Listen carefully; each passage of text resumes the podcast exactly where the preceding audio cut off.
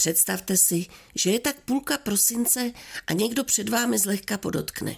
Ani se neotočíme a už jsou tu Vánoce.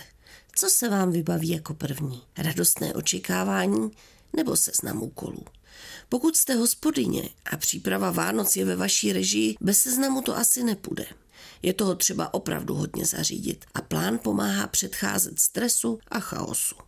Potíž nastává, pokud se vám v hlavě objeví jen ten seznam. V horších případech doprovázený panikou. Něco takového se stalo před lety mně. Představa Vánoc postupně ztrácela na jakékoliv lákavosti. Snaha o sebeovládání a pozitivní myšlenky nefungovala.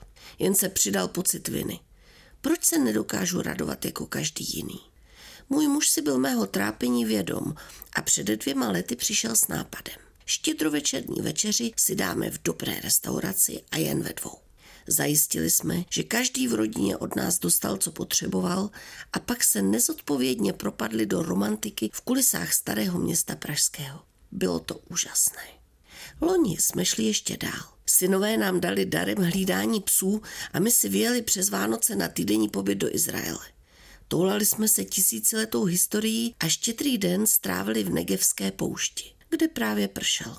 Když nad Betlémem vyšla první hvězda, seděli jsme na lavici před čerpací stanicí, jedli humus, arabský chleba a zapíjeli to kefírem. A právě tam, uprostřed pouště, za šumění deště a nad jednoduchým pokrmem se mi do srdce tak nějak vrátil smysl Vánoc. A s ním i ta radost.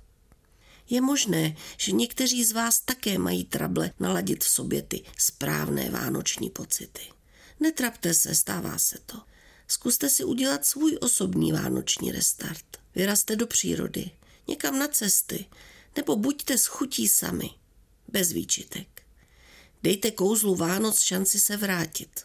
Milí posluchači, přeju vám z celého srdce radostné a požehnané Vánoce, ať už je trávíte jakkoliv.